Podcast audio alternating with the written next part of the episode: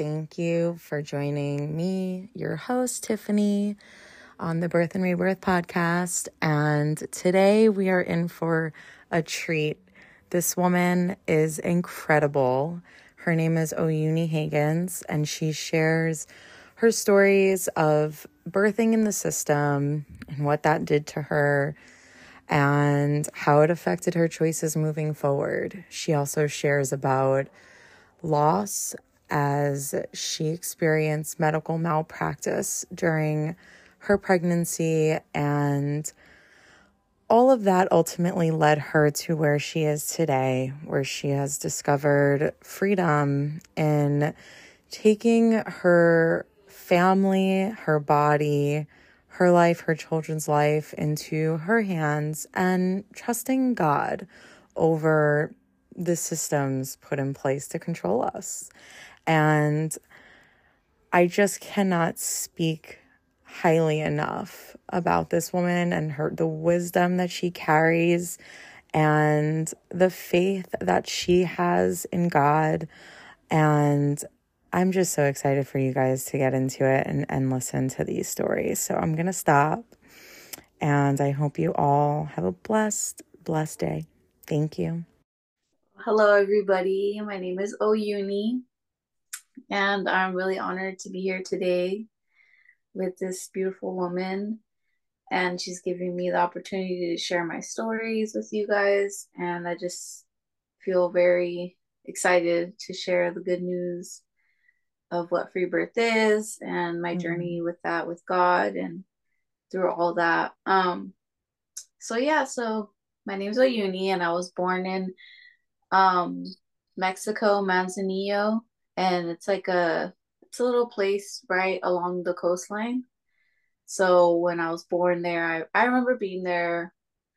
I was about 4 years old when my parents traveled up to the United States, and my mom's parents were already living in California, and we came to the Central Valley. And yeah, I remember living there, and I loved living there, and my dad would take us to the beach all the time, and I grew up around fresh seafood and all that, so I'm kind of like, beach girl. I really miss it over there. And so I grew up a little bit here in California, Central Valley, and then we moved to Las Vegas for about 9 years, and I lived most of my teenage life there, and then we came back over here to California when I was 16. So pretty much my whole life I grew up around violence. My parents were the household was just always very, it was just, everything was had to do with whatever my mom and my dad were always going through, and I got to see a lot of violence. I got to see a lot of just arguing all the time, so my nervous system was very wrecked by the time I was a young adult. And I was 16, we came here, and my mom initially came over here trying to get help for me because I had started to get into drugs. But when I came here, I was doing better, and then all of a sudden I got into harder drugs when I was 17, and I was in my addiction for about, I want to say, I started at 14 with my first drug, alcohol and things like that, and then by the time I was 17, I was into, pretty explicit, but I was like into heroin, and I was just like, really into this dark place. Yeah. And and really it was because I was trying to just not feel that just stress and like my nerves always just going from the violence that I had witnessed and all those crazy things I had to go on with daily. And so I was in my addiction for a good, I want to say until, up until my early 20s. I'm 29, and I got pregnant at 19, with my first child. And I always remember I always yearned to be a mom. Like I always wanted to be a mom, and me and my mom didn't have a great relationship. So I would always be like, oh, you know, I want to be a better mom than my mom. And so thankfully I stopped using while I was pregnant, and I tried to learn as much as I could about birth and pregnancy and childhood development. And there was a lot of resources around my town that they would, we would go to these classes and things like that. I was in rehab, and I was in like this pregnancy home. And, it's like a home that had like pregnant women living there. And mm-hmm. so, I was staying clean and all that. And then, I was trying to learn as much as I could. And there was this, it's called, I think it's called Nurse Family Partnership or something like that. And it was like nurse ladies that would come to your house, and they would teach you about like pregnancy and, birth and all that. But obviously they would teach you like the normal stuff that everybody like, when you go to the hospital, this is what they're going to do to you. And I had no idea that I actually like had choices and all that. I just thought mm-hmm. like, oh, well, I'm going to go into birth and I'm going to go into the hospital, and that's just what's going to happen. And so fast forward, I went to labor with my son. My water broke, and I was just like in a frenzy, and I was like, oh my God, it's like everything was like a panic, because that's like what we're taught, panic around birth and stuff. And so I went into labor, and my husband and I were in rehab during that time. They allowed him to go to the hospital with me. But I was still very maiden mindset, on top of, the things that I experienced through childhood. I was always still trying to people please and like please my mother. And when she got there, she was just, I don't know, she was just like arguing, because I was trying to set my boundaries about like, I don't want to go to the hospital after the baby's born. I just want to have my space. And it was just like, it was the worst. And so my mom, I had to get her taken out of the room. And then the next morning she came still unannounced, and just like invading my space, and like just still being very condescending to me. And so I birthed my baby. I had an episiotomy, because it's my first baby, and they're like, oh, you need to be cut, because I don't know, there was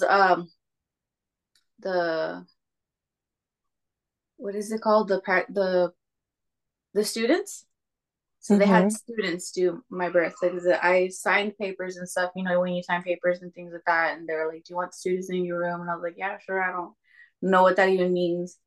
And so it was a student, so obviously, he's going to practice episiotomy. And so I got cut, and they made me hold my baby halfway out, like his head was already halfway out.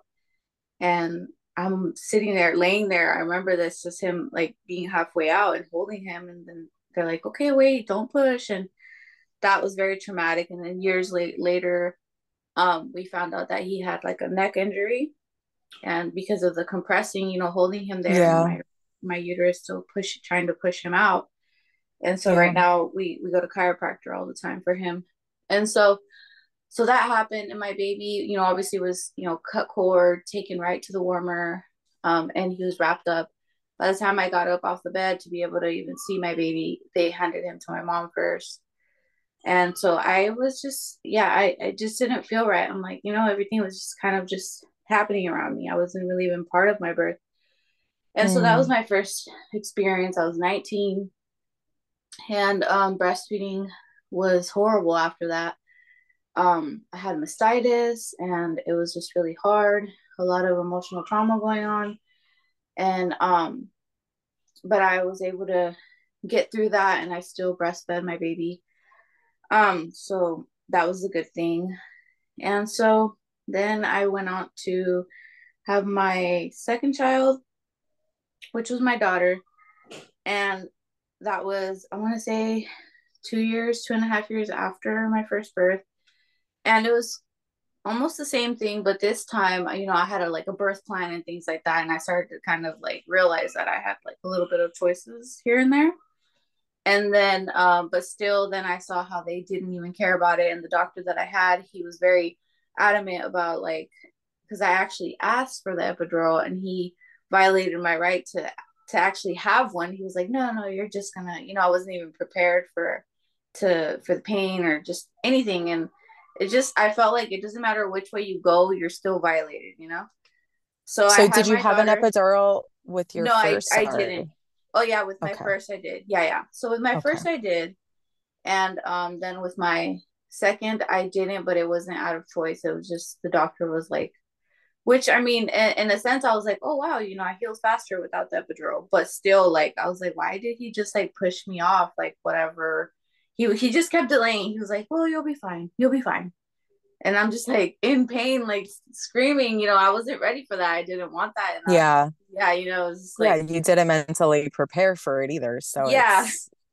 And so totally then, violating. Yeah. And so then I had to call my mom because I felt I owed her an apology for the last birth.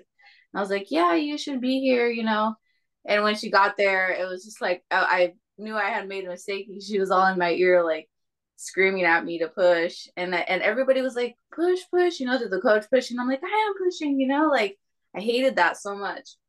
And then, so I had my daughter and, so then that was that. And I still felt like something wasn't right. I was like, why is it like this? I don't understand. Anyways, so years, passed by. My husband and I, we were still on our recovery journey for a while. And then finally we started getting our life together a little bit more. And it then came 2020 and I was pregnant with my third child. And by the time that I was giving birth, it was late March. So, this was right before everything hit, right before the whole hospital thing of not letting partners in. So I was fortunate that I didn't experience that. It was still pretty kind of normal in the hospitals. So, but I was trying to still, I was trying to prepare my husband, oh, I want you to be supportive this time. I want to do it again I want to try again without an epidural. But for some reason, we got there, my water broke, we got there. And by the time I was feeling the pains, my husband was so tired and I was like, you know what, I'm not doing this. I don't really even want to try. And so I asked for the epidural. And this time I did ask for delayed cord clamping, but they only allowed me 10 minutes. And then I asked for the golden hour, they call it, where they let you keep your baby with you. And I just remember that hour feeling so good. I had my baby on, I had my baby with me. Everybody kind of just left me alone. They left the room as soon as the baby was born. They cut the cord and I didn't let them take her from me. And I just remember feeling so good. I was like, oh my God, I can just lay here with my baby, And that did something to me. I was like, I don't ever want that whole frenzy thing again. And so it still, the birth part was just not it, because as soon as I changed my choices about wanting an epidural, the nurse that was attending to me, her whole attitude changed right after. I was like, oh, I want the epidural. It just kind of all changed. So I was still experiencing some kind of something during my births, And so that didn't feel right either. And so anyways, we went home earlier than normal because I was like, I don't want to be here. I asked them to go home and they let me go home early, which was nice. So I started to kind of wake up a little bit more about oh, I could actually do more than what I think, And so then we, I want to say, so my daughter was born March 2020. And then I think I got pregnant around that same, the next summer. And I was pregnant. I was about 15 weeks and I was going to the prenatals and things like that. And then all of a sudden I got these major headaches And we were in between moving, so it was really stressful. And I just remember I felt like my body was just it wasn't handling things very well. And I was also trying to be vegan. And so that was hard on my body because I wasn't nourishing myself correctly. Like, I feel like, you know, you want to be vegan, that's fine. But like, I wasn't doing it to where like, I was like extremely changing my diet, especially during like pregnancy. It was really extreme. I shouldn't have. Yeah. Well, I didn't know any better. I was just trying to, you know, because during 2020, there was just this, like, I don't know what was happening, but everybody was like, you know, my feed was just full of like, this and that's poison or this and that's happening. Like all of a sudden, like, you know, in the air about what's good for you and what's not. And so then I was getting these major headaches, but I know now that that was attributed to being deficient on my vitamins and my minerals. And I felt that in my intuition. I was like, I feel like I'm probably deficient in something. My body was telling me that. And I was telling the OB and he was just like, no, you're fine. It's just pregnancy. Well, I go to the hospital, to the local ER here. And I just wanted them to check my baby. I didn't want anything from them. I just was like, I'm here because I have these headaches and I just want to make sure my baby's fine.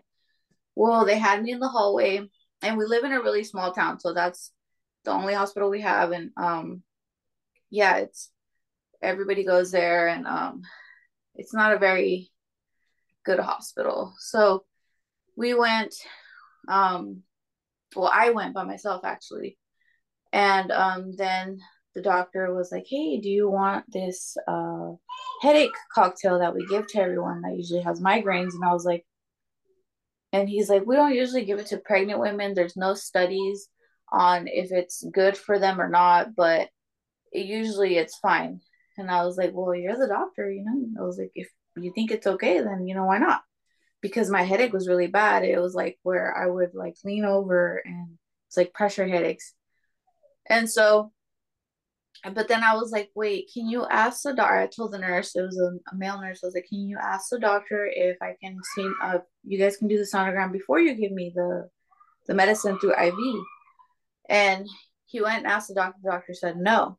And I was like, okay, you know, and something didn't feel right about that. And then as soon as the medicine went into my body, I could feel, because I have done IV drugs, I could feel the way it hit my body was too much for me.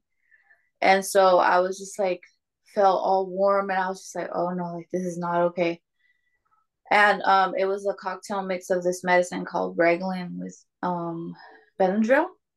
And as soon as it hit my body, I was just like, this doesn't feel right. And then I started to panic. I started to have like a doom, like feeling like I was going to die. And then I was like, I was like, can you stop this, please? I was like, I don't feel good. I don't feel good. Like, I feel like I'm going to die, you know? And I started to panic. And then I was like, just stop the medicine. And then he had to go get the doctor, and then they stopped it. And he's like,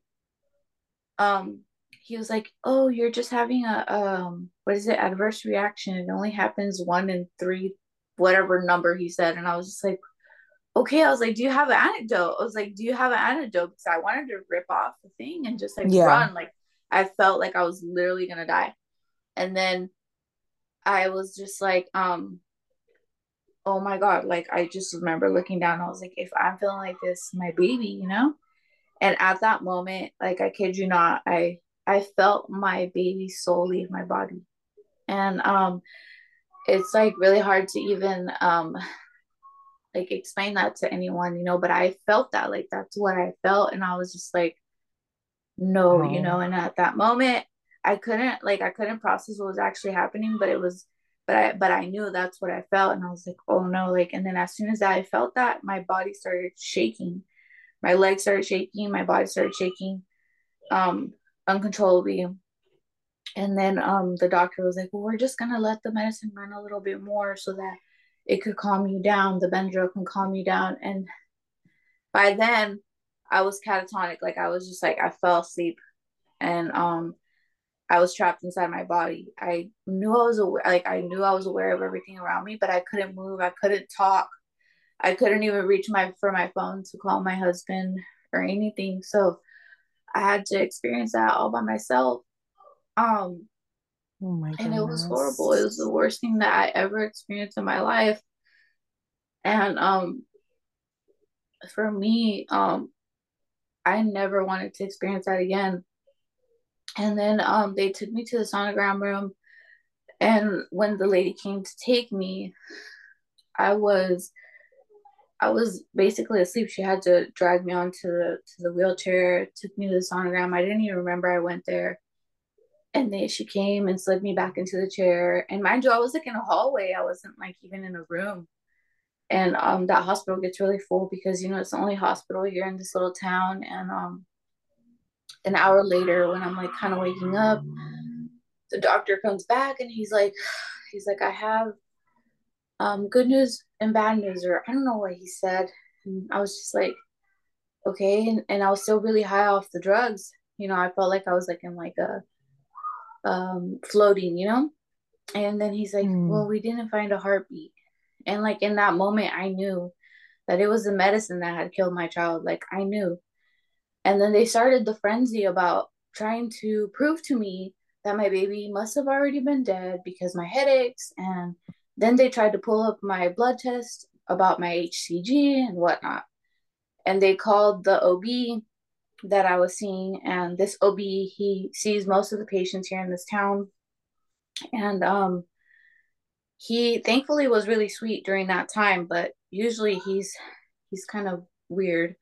There's a lot of stories that go on with him about just being very inappropriate with women, and I've experienced the same. And so anyways, he came and I was like, yeah, they're telling me about my HCG and all this stuff.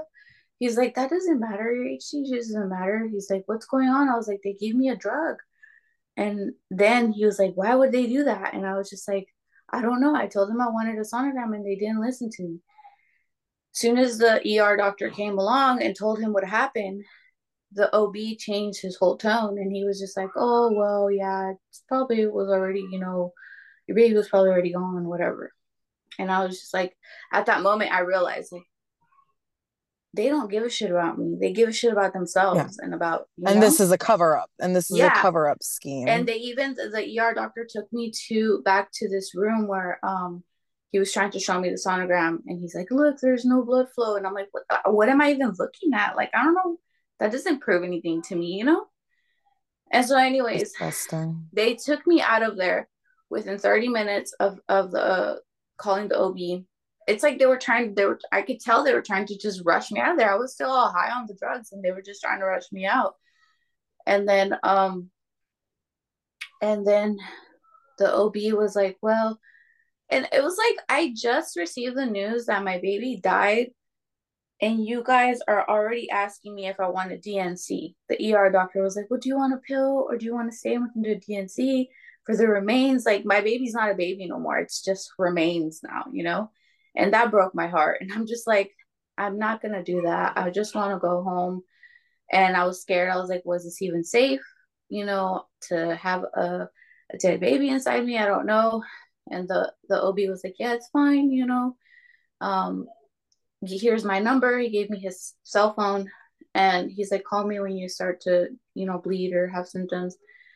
I was like, okay. And we were staying in a hotel during this time because I was transitioning from one home to the other. So all this was happening, I didn't even have a home. I hadn't even found a home yet. So I went back to the hotel and it was like all this trauma within like hours. And I hadn't even seen my husband. I called my mom and I called him on the phone and they were all confused. They're like, what the hell? You know, like, what do you mean? And it was all just so confusing. And I was like, what the hell is happening, you know? So all of a sudden, 3 days later, I start to bleed. And I'm like, what a coincidence that 3 days later, you know, I start to bleed. You know, why didn't it happen before? Usually when an incident happens, it's usually after 3 days that, you know, you see signs of things. So I just knew in my heart. And at this time, I was just... So God's always been in my life. I've always seen God protecting me. I grew up in a Jehovah's Witness home. So that was very traumatic for me. And it didn't push me away from God, but it pushed me away from like wanting to be super close to him. And I would still question him a lot about everything. And during this time, I was closer to God. I was closer to him. But at this time, I was just like, God, like, please don't let me slip, because I almost ended up going insane. Like, I was having crazy thoughts, and I was like, oh my God, like, the aliens are doing this to me. Like, it was just like my brain was like on the edge of like going psychotic. And something happened. I was just like, God, like, just please help me not go insane right now. Like, and then 2 days later, the landlord I had been calling was like, I have a house for you, you know. I was like, okay. So God was like, I got your back, you know, you just do your part, and I got your back on all this other stuff. And we got a home. So when I started to bleed 3 days after, I went to the hospital right away. I had never, you know, had a miscarriage like that or anything like that. So it was very scary for me. And obviously, you know, they tell you like, oh, well, it's dangerous if you do it at home, and, you know, placenta retention and all these things. So I went, and it was obviously horrible. I was there for 3 days. They were putting Cytotec, the pill, inside my cervix for like 3 days. And then finally, baby came, and he was so small. And I thought I was going to be scared of seeing him, but I fell in love with him, just like I fell in love with all my other children when I saw them, you know?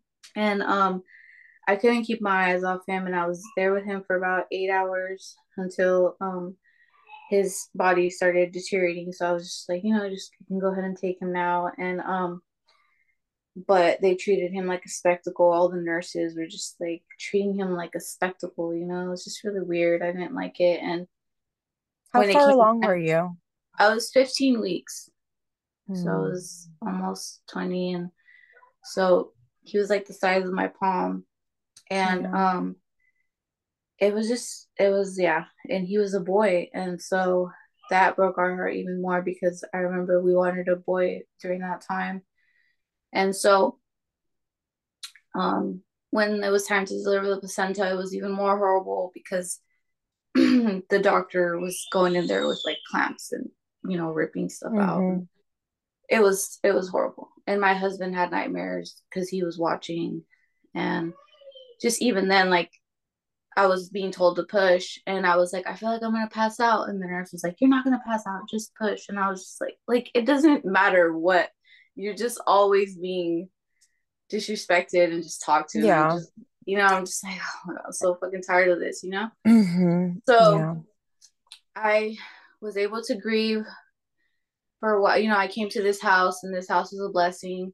This house was like just, and it was exactly what I had prayed to God for. I was like, God, I don't care if the house is ugly. I just want a big backyard and a tree for my kids. And that's exactly what he gave me, you know, because there was this other house I was supposed to get, and it didn't go through, but it didn't have a yard on what I asked for. And that's how I knew, like, God really does listen to you, you know, and if you humbly ask, he'll always give to you. And so I came, and there was a tree in the back, and that tree became my best friend. And I would always go out there with her, and she helped me grieve through my son. And then I got pregnant again with my last child. She's going to be 2 now in March. So I have all my babies are March except my second child. I don't know why, but it just happens like that. And so I got pregnant, and obviously, you know, all the fears came right away about, like, you know, what if, you know, just worrying about the baby dying. And so I started to kind of, I don't know what happened, but it was Instagram that helped me find the answers I needed. I was trying to look. So I was looking for a midwife first, and then we're in a small town, so there's not a lot of licensed midwives here. And so I was just like, man, like, I can't afford a midwife. This Medi-Cal all of a sudden is starting to pay for a midwife, which is the insurance that everybody has here in California. But it was fairly new, so there wasn't any midwives that were taking the insurance. And so that was a blessing in disguise after I learned about all that. And then, yeah. And so then I just remember you know, stumbling upon this woman. I seen her giving birth in her, like, a little kiddie pool. And then I saw that, and then I saw Free Birth Society, and I'm like, what is free birth, you know? And then I don't know, it just all kind of just started coming through, because I had been praying. I was like, God, like, I don't want to ever go back there. I don't want to experience that ever again. Like, please give me, I don't know, like, you know, and so an alternative. Yeah, something. I was like, you know, and so I saw Free Birth Society, and then I saw the word unassisted birth. And I remember my husband, he, me and him, he's very, I don't even know how to explain it. My husband's very free-minded person. He's always been against, like, the whole, I don't want the government telling me what to do kind of thing, you know? Mm-hmm. And so he was always like, oh yeah, well, we should just have our babies at home. And he was ready for that since like way back. But I was just like, you know, what? No, like, we can't have our baby at home like that. Like, that's insane. Isn't that illegal, you know? And so anyways, I love that. Yeah. That's so not what you normally hear. It's usually the opposite. Yeah. Yeah. So it was like, he was just listening, you know, my husband he's such a blessing. He's such a good listener. I'm you know, I'm always talking about my ideas and what I want to do. And he just listens and supports me, like, yeah, you know? And so Beautiful. When I looked up, I was like, babe, should we just have our baby at home? Like, just have our baby. What do you think about that? And he's like, yeah. Like, let's do it. I've been ready. And then, but at that time, I still didn't know that unassisted birth wasn't illegal, you know? But then a few days after, I looked it up, and it said that you know, it's not illegal to have your baby unassisted at home without a medical person, whatever. And that was it. Like, that's all I needed. I was like, that's it. It's over. I don't need to, you know? And so then, but then after, obviously, I worked through a lot of my my fears about, you know, what if this or that happens, you know, the normal fears that we all have about, like, hemorrhaging or like things like that. And so I started to listen to the Free Birth Society podcast because I couldn't afford their courses. But either way, there's a lot of free knowledge out there, you know what I mean? And I didn't let that stop me. And I love them for everything they share and all the work they do. And the podcast really is just amazing medicine. Like, I was eating up their podcast, and I only listened, I want to say, to like 3 or 4, you know? And so I was listening to them, and just beautiful, powerful stories. And then I started diving into doing my work about, like, okay, so they have the newborn screening test in California, like legal stuff, you know? I was like, well, what do I do about that? Do I have to do that? And so then I was like, just on the phone calling the programs, because if you look on Google, they're not going to, they just tell you, oh, well, they don't give you the answer you want. They just kind of tell you, oh, well, you should do this because it's good for you. Exactly. And I'm like, that's not the answer I want. Do I have to do it or not? You know? And so I called the program. The lady was like, no, you can deny it for the religious purposes. And I just did all my homework on the legal stuff, because I was like, if CPS or something, I want to be ready and I want to know my rights, you know?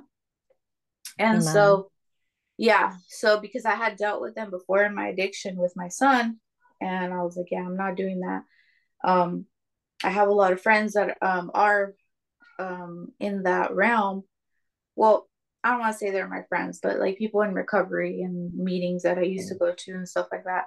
So I was like, yeah, people are going to know about me free birthing. I'm not going to just risk it and not know my rights and things. Mm-hmm. So I did a deep dive in that. And after a while, I stopped going to the OB because I started to learn about how the interventions start there. And then, yeah, I just kind of fell into peace with it all towards the last, I want to say, like 5 months. And I was just soaking it all in. And I was just like, we're doing this. We're having a baby. And it wasn't really a big deal. It was just like, we're just going to have our baby. And so then it was March 20th. It was 8 a.m. And my son, his birthday is on the 24th. So my husband had bought tickets for us to go to the aquarium. And we were getting ready to go to the aquarium. And I woke up in the morning, I stood up, and I felt I felt a little pop, and I was like, oh no, I'm gonna ruin the day today. And the kids, I was like, okay kids, hold on, let me make sure it's not my water, you know, because if not, we're gonna end up having a baby at the aquarium, and we don't want that. And they were kind of sad, and they're like hoping that it wasn't. And I was still just like, we'll still go, you know, it's not like I, you know, I was still like, I wasn't worried. But then I was like, no, because it's a long ride, it's 2 hours from here. It was in close to San Francisco, so I didn't want to risk it. And I was like, no, I was like, oh, I could just put a diaper out, like use my diapers and just like go, you know. But so it did end up being my water, and after that I was really excited. We were all excited. The kids were obviously kind of bummed that they didn't, you know, aquarium day anymore. But and it was funny because we were joking about it the night before. We were like, what if the baby's born tomorrow and we can't go to the aquarium? They're like, oh, the baby, party pooper baby. But it was so funny. And so, yeah, the whole day, really, I just relaxed in bed. I wasn't like doing anything to try to amp anything up. I was relaxed. I ate. I was like, oh my God, I'm so hungry. And I just kept thinking to myself, man, if I was over there in the hospital right now, I wouldn't be able to eat nothing, you know? Mm-hmm. And that's one of my favorite parts. I ate so much. My sister ordered me Denny's, and I ate the whole Denny's by myself. And I was just, it was so good. I was eating, I don't even know, I ate a bunch of stuff. And so that was around 8 a.m. when my water had broke. And so I was relaxing all day. And I felt consistent contractions after a couple hours. But they weren't like unbearable or anything like that. And then came like, I want to say 10 p.m. and my labor stopped. And I just remember hearing a lot of stories of a lot of women talk about how their labor stops. And I was like, oh, that's normal now. Like, now that I know so much and hear so many stories, that's normal. You just rest through that. You know, it's not like a thing you need to panic about. And so I rested, and I was like, well, I'm going to try to go to sleep for a couple hours. And by 1 a.m, I couldn't fall asleep anymore. The surges were coming pretty strong. And so I woke up my husband, and I was like, can you, you know, fix everything up for me? Because I had bought a little kiddie pool, and I was wanting like blankets in it. But by this time I couldn't get comfortable anywhere. I was just kind of just trying to find a spot to lay in, or, you know. And we were in the living room, and my husband, he just had his anime on, and he was like, poor thing, he was like halfway asleep, you know, trying to be there for me. And all he really did through the whole time was just really just be there. And sometimes I would try to hold on to him, but it just was not working out. And I was in and out of the bathtub. I was feeling it. And so then when I was deep in the transition, I was in another world. And I was in the bath, and I had my headphones on, and I had music on, and I started crying. You know, there's a point where you get just emotional, like just the emotions are just flowing, like it's very psychedelic experience. Yeah. And I was talking to God, and I was just like, and my son was there, like his presence was there. And I remember just crying, like remembering why I'm doing this. And I was like, I'm doing this because I'm finishing what I didn't get to finish with my son, what was taken away from me. I'm doing this to finish it for him, you know, and bringing his sister into this world the right way, the way he would have wanted to be brought into the world, you know? And so I just remember I was just very emotional. I was just like, just remembering, and God was there with me, and he was just, their presence was just there with me, just telling me like, we're here, you know? And so I got out of the bathtub, and by then I was on the toilet, and I was just like, you know, very loud. And my husband was like, you okay, babe? You know? And I was just, I couldn't talk anymore. So I went back into the bath, and then he comes in, and he had his watch, and he's like, tell me when you get another one, which we didn't really care to time the contractions or anything like that. But he just wanted to know, like, you know, how often they were happening. before he could even, you know, time the next one, I had already had another one. So it was, they were coming, I guess, a minute apart. And by the time that he saw that they were coming one after the next, I was just, I was on my knees in the bathtub. My knees were in the bathtub and then my arms were out of the bathtub. So I was like hanging out of it. And I was like, I think she's coming out, because I felt a boulder just coming out of me.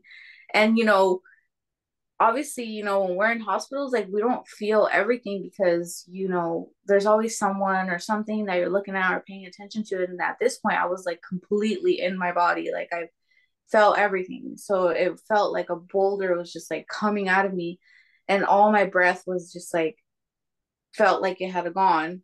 And for a minute there, I panicked, and my husband was looking behind me, and I was like panicked because I felt like my breath had been gone. And I was like, call the ambulance. And he was all like, in his most like grounding, like husband, fatherly voice, he was like, no, you can do it. And I, that moment, I was like, yes, wow, like I can do it. Like, what the hell are the ambulance gonna really do, you know? And there was like, there were quick thoughts coming in my head, and I was just, but I like, love how he handled that. Yeah, he was just like, no, you can do it. That's impressive. And, yeah, and so my husband and I, we've had a lot of journeys together, like psychedelic journeys together, and journeys where like I'm like, I can't do this, and he's just like, no, you, like, we're okay, you can do this, you know. So he's been a very healing part of my child trauma, where I've feel incapable or I'm told that I can't, you know. And so at that moment, that unraveled all that. And so I was like, yeah, I can do it, you know. And then her head came out, and I took a breath. I was just kind of relaxing through that. I was like, okay, her head is out, you know. And so then the rest of her body came out, and it felt really weird because she came out normal, you know. Nobody was over there like turning her over or whatever. So she came out completely sideways, and that felt really odd. But she came out, and then the kids had woken up when her head was coming out, and they came out, and their eyes were all like, what's happening? They thought I was, it was so funny, we laugh about it now, they thought I had diarrhea. They're like, we thought you had diarrhea or something, Mom, because you're all screaming. And then they came in, and they were all, they were just observing. They were like halfway asleep, and they're like, what the heck? And the baby, she was out. And my husband, because the water was like halfway in the bathtub, and when her head was out, her head was kind of bobbing in and out of the bathtub. And he was like, babe, is this supposed to happen? But I couldn't talk. I was just like, and he's like, okay, I'm just going to take the water out. And so when she came out, all the water was mostly gone, and he picked her up. And then, I was like, wait, the cord. And it was so funny how like, it's just so like, people think that you don't know what you're gonna do, like, oh, that you're not gonna know, but it's just like, it's just so innate, you know. I was just like, the cord. So I grabbed, I was like, because I didn't want him to like snap it or something. And so he's like, oh shoot, yeah, because he didn't even think like that there was even a cord, you know. He forgot all about that. Yeah. So he handed her to me, and I was like, I had told him where everything was, but you know how it is, you know, you tell your husband, babe, all the stuff's right there, and then all of a sudden they forget. And he was just like looking everywhere. He's like, where's the stuff? I'm like, over there in the white basket. And he was like, where? And anyways, it was just so beautiful seeing him like in this like primal, like, you know, just being a husband and a dad. And he was just like provider. Yeah. And he was getting the bed ready. And so then I pulled myself up from the tub, and I walked to the bed, and he had the bed ready and everything, and we're all just laying there together looking at her. And I was just relaxing. I wasn't worried about the placenta coming or anything like that. I knew that it would come in its own time, and we wanted to do like a cord burning ceremony, but those after pains were just, I was just over it. I wanted it to kind of just be over. And, but I kept trying to go back and forth to the bathroom with the baby holding her. And it was getting hard for like an hour. I just laid in bed. And then after an hour, like my placenta was wanting to come out, and I was just like, I was not having it. And so then I just, we tried to burn the cord while the placenta was still inside me, because the cord was already white and I was just kind of over it. But then like, it just was, it wasn't burning right. So I was like, let's just cut it. And I had bought like a little kit online, and it was like $15, and it had the, the scalpel and everything. So we had cut it, and I had already seen like YouTube videos how to do it myself. So we did that. And then as soon as I cut the cord, it was amazing. The feeling I felt, like, it was like, you think that you don't feel these things, but we felt it. Like I felt it. And I know the baby did too, because when we cut it, her eyes opened wide. And then I felt like this, like, feeling of like, like a relief feeling. And I think that was just my placenta feeling like, okay, baby's fine. Baby's good. And I know my placenta was listening to me, because I had told her the whole time during pregnancy and during birth, I was like, please keep my baby safe until, we know baby's earth side. So I think that's why she was holding on until she knew, like, okay, well, baby's cut, I can come out now. So I went to the toilet and I was just talking to her, and I was just like, okay, the baby's safe now. You can come out. And bam, as soon as I said that, she came out. I had put a bowl in the toilet, and she came out. And then I just felt so relieved. I went back to my bed, was holding the baby. And then my husband took care of my placenta. He like bagged her up for me and everything. I had hired a doula, a lady that she does like encapsulation. So she came like a couple hours after, or I think it was the next day. I don't remember. And then she took it, and she did like an imprint on one of like a canvas that I had bought. And yeah, and then after that, like now I know how to prepare placenta by myself. So I won't be needing that. But I tried the capsules, and they were good for a while. I didn't start eating them till like a couple weeks after, because I felt so good from having my birth. Like I don't even know who I was. I was just like, so I was completely different person. Like I was just in like, wow, I had so much energy. My mom and my sister came to see the baby like a couple hours after. They took the kids for the day so we could rest. And yeah, like I have never ever felt so good, and I wanted to do it again immediately, and I was just like, this is what birth is supposed to be like. This is it, I'm like, nobody's telling me what to do. Nobody's telling me anything. And it was just amazing. It was beautiful. And the only thing that, obviously through time, it's like still working on this fear or that fear. And I was still working on, trusting my mother instincts. And my baby was born with like a little hole next to her ear, and I was worried about it. But, the next day I was like, I asked my husband, I was like, should we take her to get it checked or not? I don't want to deal with them. But he's like, yeah, we can just take her to get it checked if you want, or if you don't want to, it's fine. He wasn't really worried about it. But we went to the children's hospital that was 2 hours away from us. And I wasn't scared. I was like, I had a planned unassisted birth. I'm not here for anything else. I just want the doctor to look at that little hole in her ear. And obviously the nurses and stuff were being really weird. And they're like, oh, like, you need the newborn screening within 48 hours. And, you need the vitamin K shot and this and that. And I'm like, I don't want any of that, And so the doctor came in, and he was really nice. And he's like, you actually don't really need the K shot. He was like, we have to recommend it, obviously, but you're fine. Your baby's fine. That little hole next to her ear is very normal. It's just like an extra sinus or something like that. He's like, usually it doesn't cause problems for people. And that was it. And we went home. And for the newborn screening, I don't know if they do it in your state, but it's like a little prick on the foot, and they like take blood and stuff at the hospital. And so I was still working through fears with that. And then I was like, oh, well, usually if they have that little hole, that might mean that they have like some kind of something. And I don't know, I was just like very still not very in tune with. You were still breaking through. Yeah, I was still breaking. Yeah.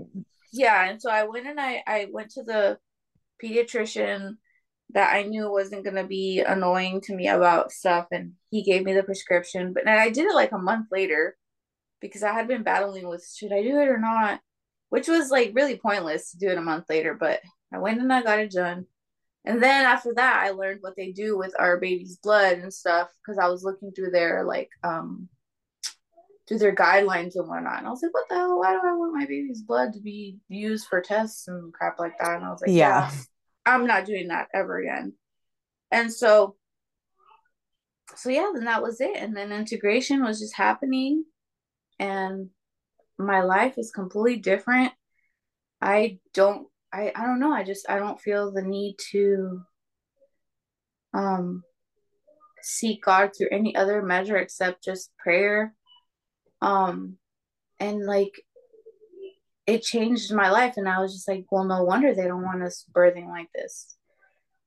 Why would they want us to know how powerful we are and that we are the ones that should be making the choices? I realized like, wow, like I'm not even really even being a mother. I wasn't even really being a mother because I had the schools making the choices. I had the pediatricians making the choices. I had everybody else making the choices for me and my child except me. And now like, it's like my kids are homeschooled. I make the choices and I'm not afraid. I'm not afraid of anyone and their opinions or like even the law they don't even know the law. And I'm like, I have God-given rights. I don't need your permission for anything. And so with this pregnancy, I'm very at peace. I haven't had the need or the fear to like, not even the thoughts come up like, oh, this happens or that, you know, I'm just pregnant and I'm going to give birth and that's it, you know? Yeah. So you're pregnant right now. And so this is a completely like out of the system experience so far. So it's like over time, like you gradually have gotten like more and more removed from like, you know, the system essentially. Yeah. How does it feel being pregnant and not having any of that, you know, confirmation from the medical system, the sonograms and the testing and all of that? How are you working through the fears and just like really deprogramming essentially? Yeah. So it feels very peaceful and it feels very, I feel really good, that I know, I'll know, because like if I need outside tools that I don't have, I know that I'll know because God made my body. And if God is telling me something, then if my body's telling me something, that's God telling me something, because God made me and my body and my baby. So, you know, I really, that's, it may sound like cuckoo to other people, but it's like really like, we're not just flesh. We have spirit in us and we have life in our soul. Like, have you ever, you know, they're like, well, how will you know? Well, have you ever felt like a bad gut feeling? It's kind of like that, you know? Yeah. So, it's like almost people like as soon as they hear about God, they just like discredit it. Like, oh, you're crazy. Like, no, like, what do you mean? You have instincts yourself. You know, you follow your gut. You know? So, in the beginning of this pregnancy, I did end up I got sick for about 3 days. I had a high fever and no other symptoms. And so I was like, well, let me go check just in case, because I guess that is one of the symptoms, you know, if your baby did like die inside you or something like that, you know? So I was like, let me go check just to make sure. And they did a quick sonogram. They're like, baby's fine. I was like, okay. And then the next day I had more symptoms. So I ended up having the flu and it was just funny to me. And I was like, yeah, well, at least I made that decision consciously, you know, it wasn't like something fear-based or anything like that. And then a couple weeks later, I was feeling liquid coming out, and it was like at least a couple times a day. And I was like, I wonder if that's amniotic fluid. And then I was like thinking, well, if it is, then it is. But I'm like, I kind of want to know. But then I was like, I don't want to go to the hospital. And I have this friend that she took the RBK school for Free Birth Society. So we became really close friends because, you know, our views are very similar. And so I called her and we kind of just talked about it. And she's like, well, you could like buy strips on Amazon. And like, she was a nurse for a lot of years in the system. So she was like, they're not going to tell you how broken the sac is. If it is, they're not going to tell you very much, you know? And I was like, yeah, I don't know. I was just trying to see if I could know or not. And then I just prayed about it. And then I had ordered the strips on Amazon, but my card declined. And so that was like God telling me, like, just trust, you know? And then I was like, yeah, I was like, I didn't even want to, you know, I was just like, okay, well, you know what? Oh, my dog scared me. And I was like, you know what?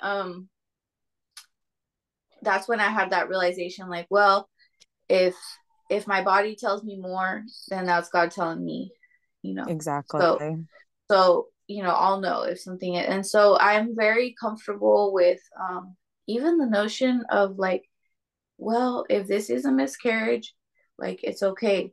I'm not going to force something that, you know, I'm not going to force my child to be here if they're physiologically, biologically not ready, you know. And because we were talking about that, me and my friend, she's like, well, what if you are having a miscarriage, or what's, you know, what about that? And I was like, well, I think I'm actually okay with that. If it, you know, obviously it would be painful for something like that to happen, you know, and sad, but I'm not scared of death anymore like I used to be. And so then all of a sudden, like 2 days later, the leaking stopped, because it had gone for like a week and it stopped. And then I have been learning about this thing called like German New Medicine and things. And I was like, okay, well, I love that. Yeah. So I was like, it's something in my psyche that I have to, you know. And then I was like telling my body, I was like, okay, body, like, I know you're intelligent. And if there is something going on with my baby sac, like, obviously it will either heal or whatever, like, you're not dumb, you know. And I, instead of stressing over it, I'm just going to relax and accept what's going on for now. And then all of a sudden it stopped. So I was like, oh, that's nice. Like, thank you, God, for that, whatever that was. And it just, after that, I haven't been feeling any type of doubt or anything like that. I've just been kind of riding through my pregnancy. I love and that. I'm excited. Yeah. Yeah. It's such a learning experience, you know, or actually more like an unlearning experience. Yeah, exactly. Because we're so programmed to actually fear our own bodies. And I love that you brought up German New Medicine, because I love that, like, healing framework. And I think that Dr. Hammer discovered some pretty incredible things about the way that our bodies work and that we're self-healing. And so when we're constantly outsourcing for something to happen within us, it's like we're literally telling ourselves and our body, like, on a subconscious level, that we do not trust, that we are not, you know, we don't have faith in our ability. And just that in and of itself is, you know, detrimental to our health. Yeah. Like, what we believe about our bodies really does, to some extent, make up how we experience living in our bodies. And so to have a wild pregnancy, and, you know, or I know people call it wild pregnancy, whatever you want to call it, but just trusting your body, trusting God's design, and being able to leave the lines of communication between you, your body, and God open at all times. It's a gift that's given to us, but because of all of the deep, deep conditioning and programming that takes place in our society, so many people miss out on that freedom that we're all given by God. So yeah. so beautiful. It's been so amazing beautiful. Experience. Yeah. And I even realized, like, you know, like you're saying, the programming, so the society programming, like I had realized that I hadn't even crossed over into being a mother yet. Like I had children, but I didn't feel like a mother. I still felt very much like a maiden. And I was at 24, I had, you know, my 3 children, and I was just still like struggling with like wanting to be a maiden and like, oh, I didn't have freedom. And I want to do this and that I used to do when I was a teenager. And I realized, like, wow, like that initiation of motherhood is really taken away from us when we go and birth under somebody else's authority.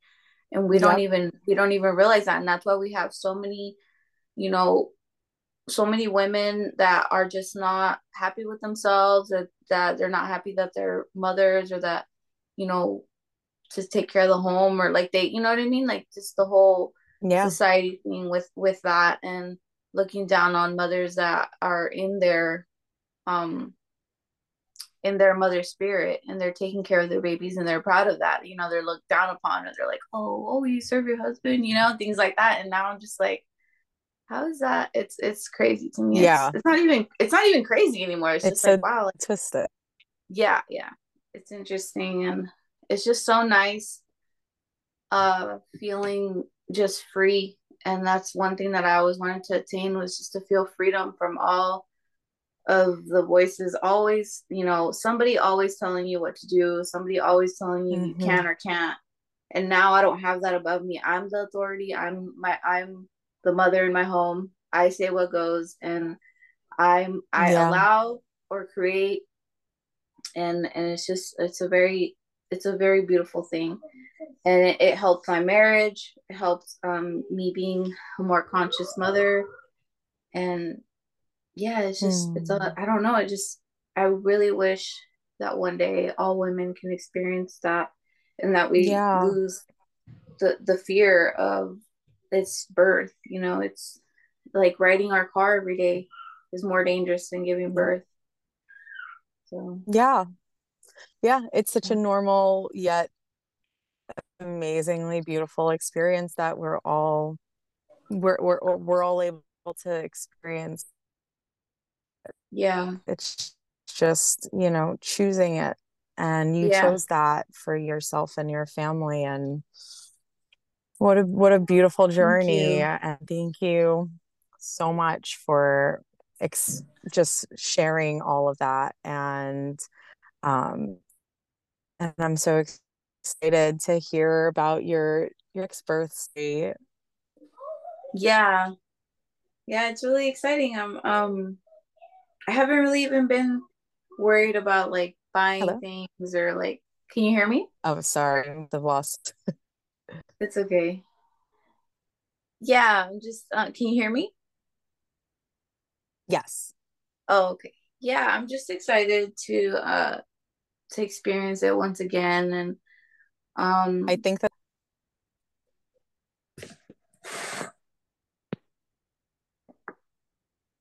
can you hear me now? Yes. Okay. Yeah, I'm just excited. The last thing I heard was you're just excited to experience.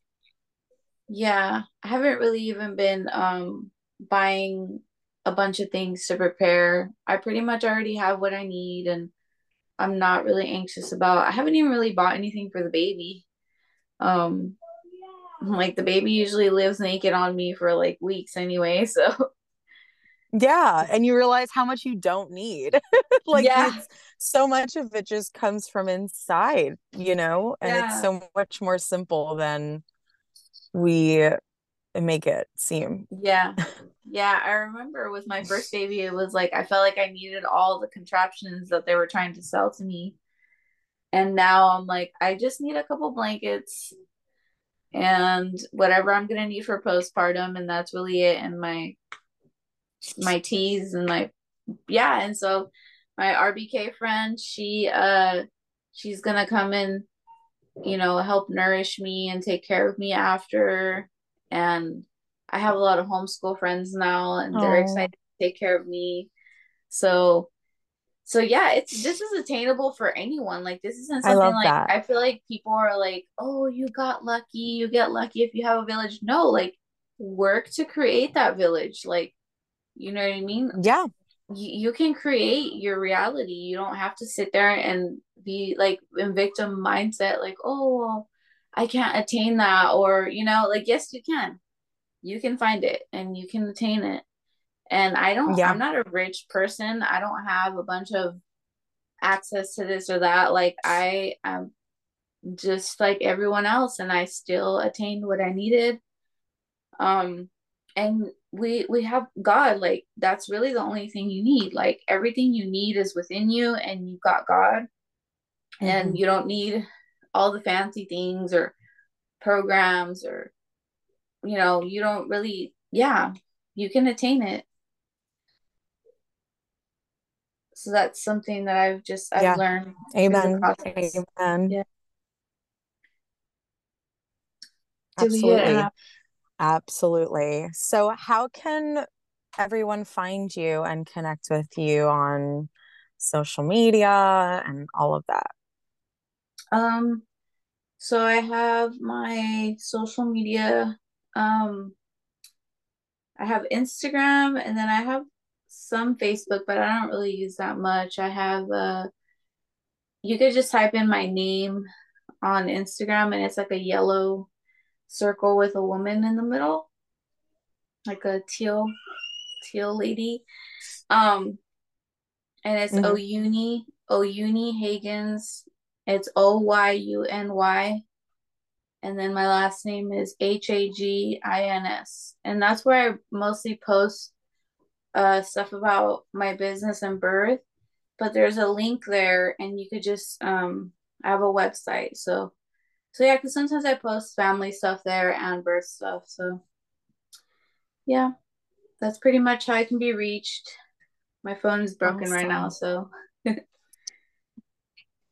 Awesome. Thank you again for sharing your story. This has been so incredible. And yeah, I'm excited to follow your pregnancy journey and hear about your next beautiful birth. Yeah. Yeah, I'm really excited too. It's almost time.